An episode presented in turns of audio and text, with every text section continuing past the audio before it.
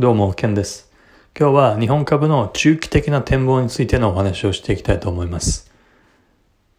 かつて、3兆円ほどのアンダー、アセットアンダーマネジメント、AUM、すなわち簡単に言うと3兆円を株式で運用しているチームで、まあ、仕事をしていた、機関投資家で仕事をしていた、あの、私が、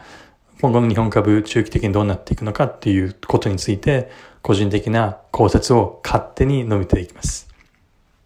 まあ、あくまで私個人の勝手な、えー、まあ、思い込みと言いますか、まあ、勝手な、まあ、トークなので、当然そのようになるということもございませんし、まあ、神様でもなく、一人間ですので、まあ、全然、当たるも百景、外れも百景ということなんですけれども、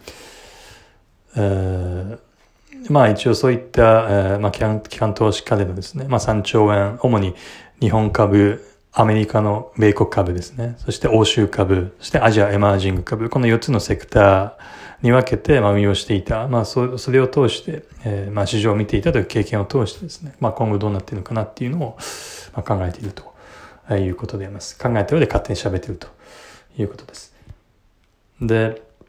日本株については足元2ヶ月程度ですね、2万3000円、日経平均に関しては2万3000円を挟んで、まあ大きくレンジ相場になってきているというような解釈が、まあ市場ではされているということだと思うんですけれども、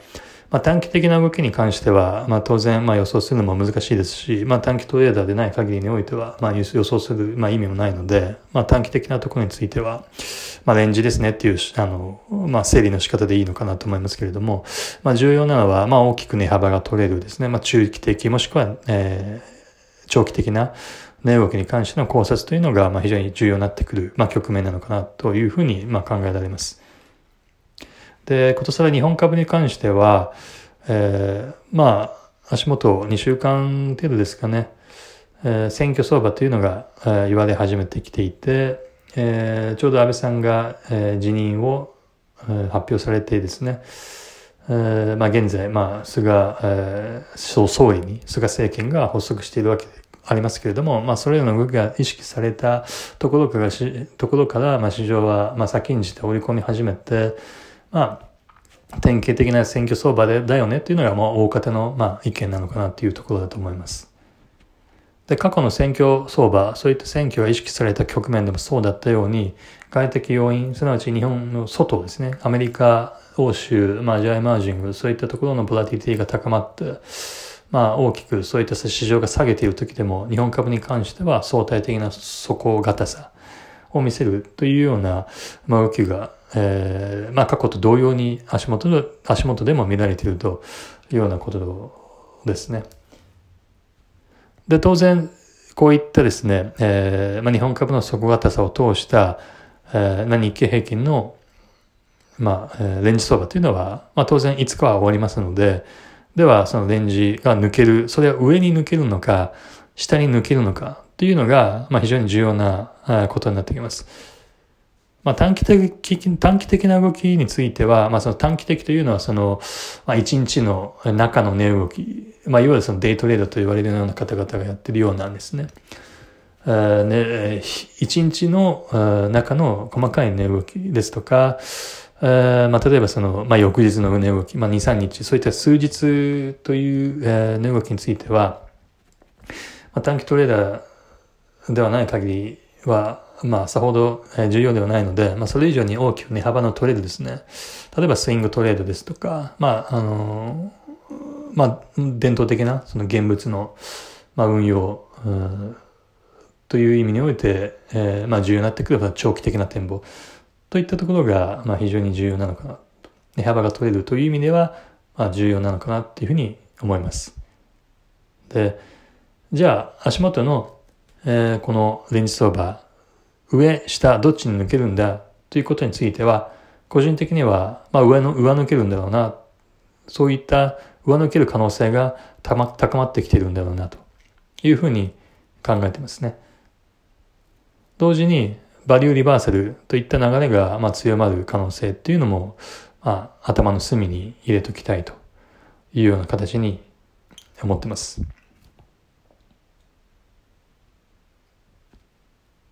で、今まで、まあ、あの、まあ、個別株か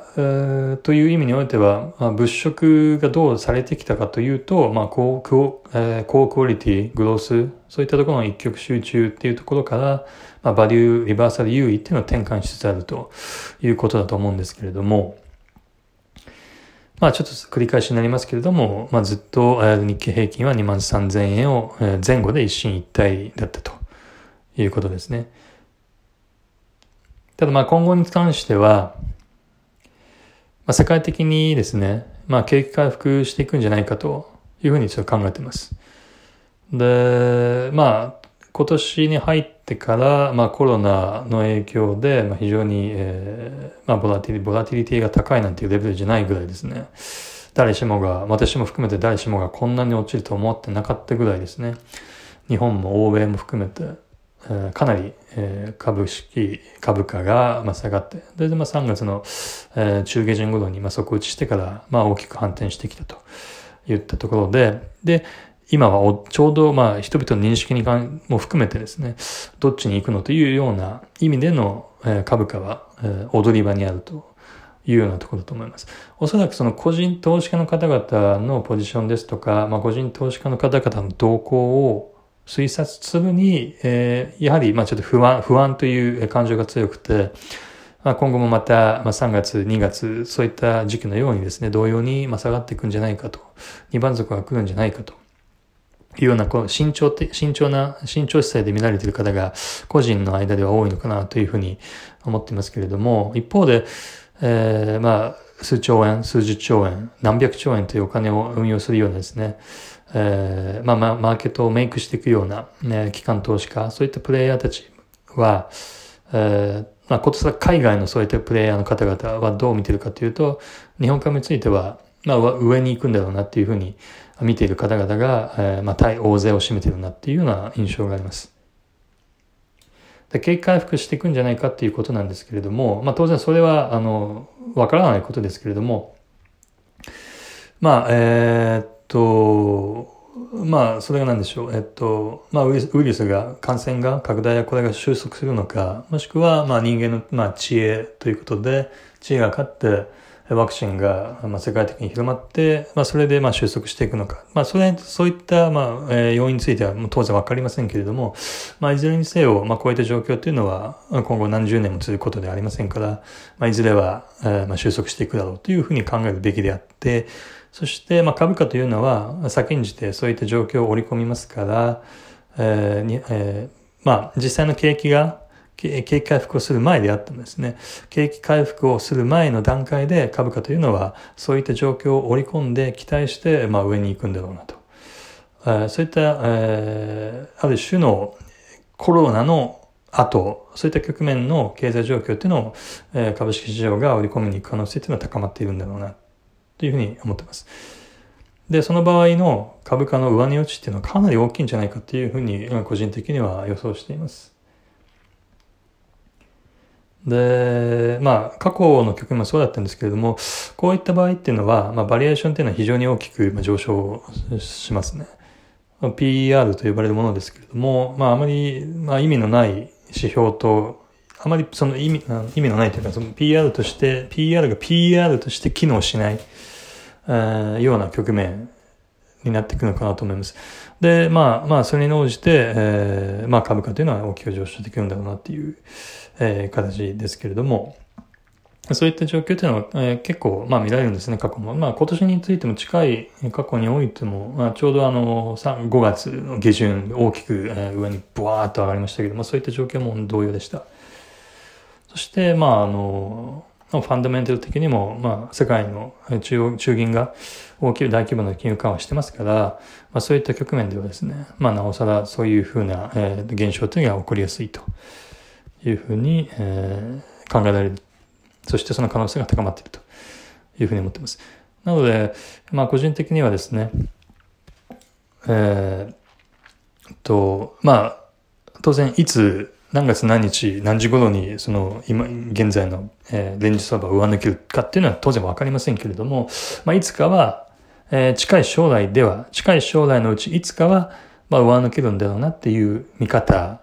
で、えー、今後、えー、まあ、数週間数ヶ月、市場を見ていきたいと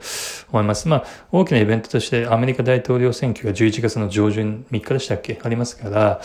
まあ、なかなかその予想するのは難しいですけれども、まあ、上抜ける可能性、そしてそれが強まっている、そういった状況を念頭に今後市場を見ていきたいと思います。はい。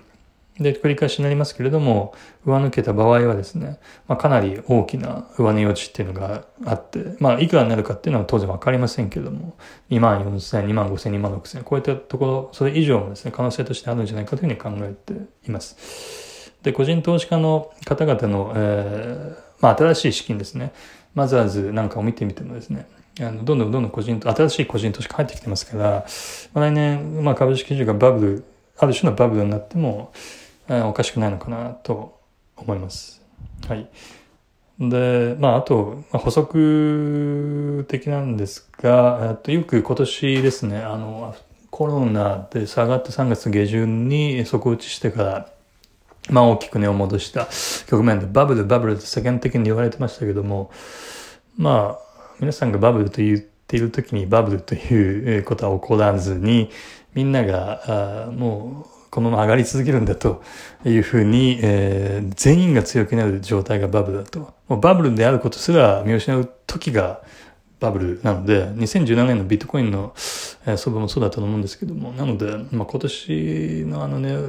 値が戻しただけで皆さんがバブル、バブルだと騒いでたのは皆さんというか、マスコミですけど、まあ、非常に違和感がありましたということが非常に個人的な、感想であります。はい。ちょっとまた何か、えー、あれば、あのこのようにですね、ちょっと株について、まあ個人的に好きですから、まあ仕事の経験もありますし、ちょっとお話をしていけたらなと思います。いきたいなと思います。はい。ありがとうございました。ケンでした。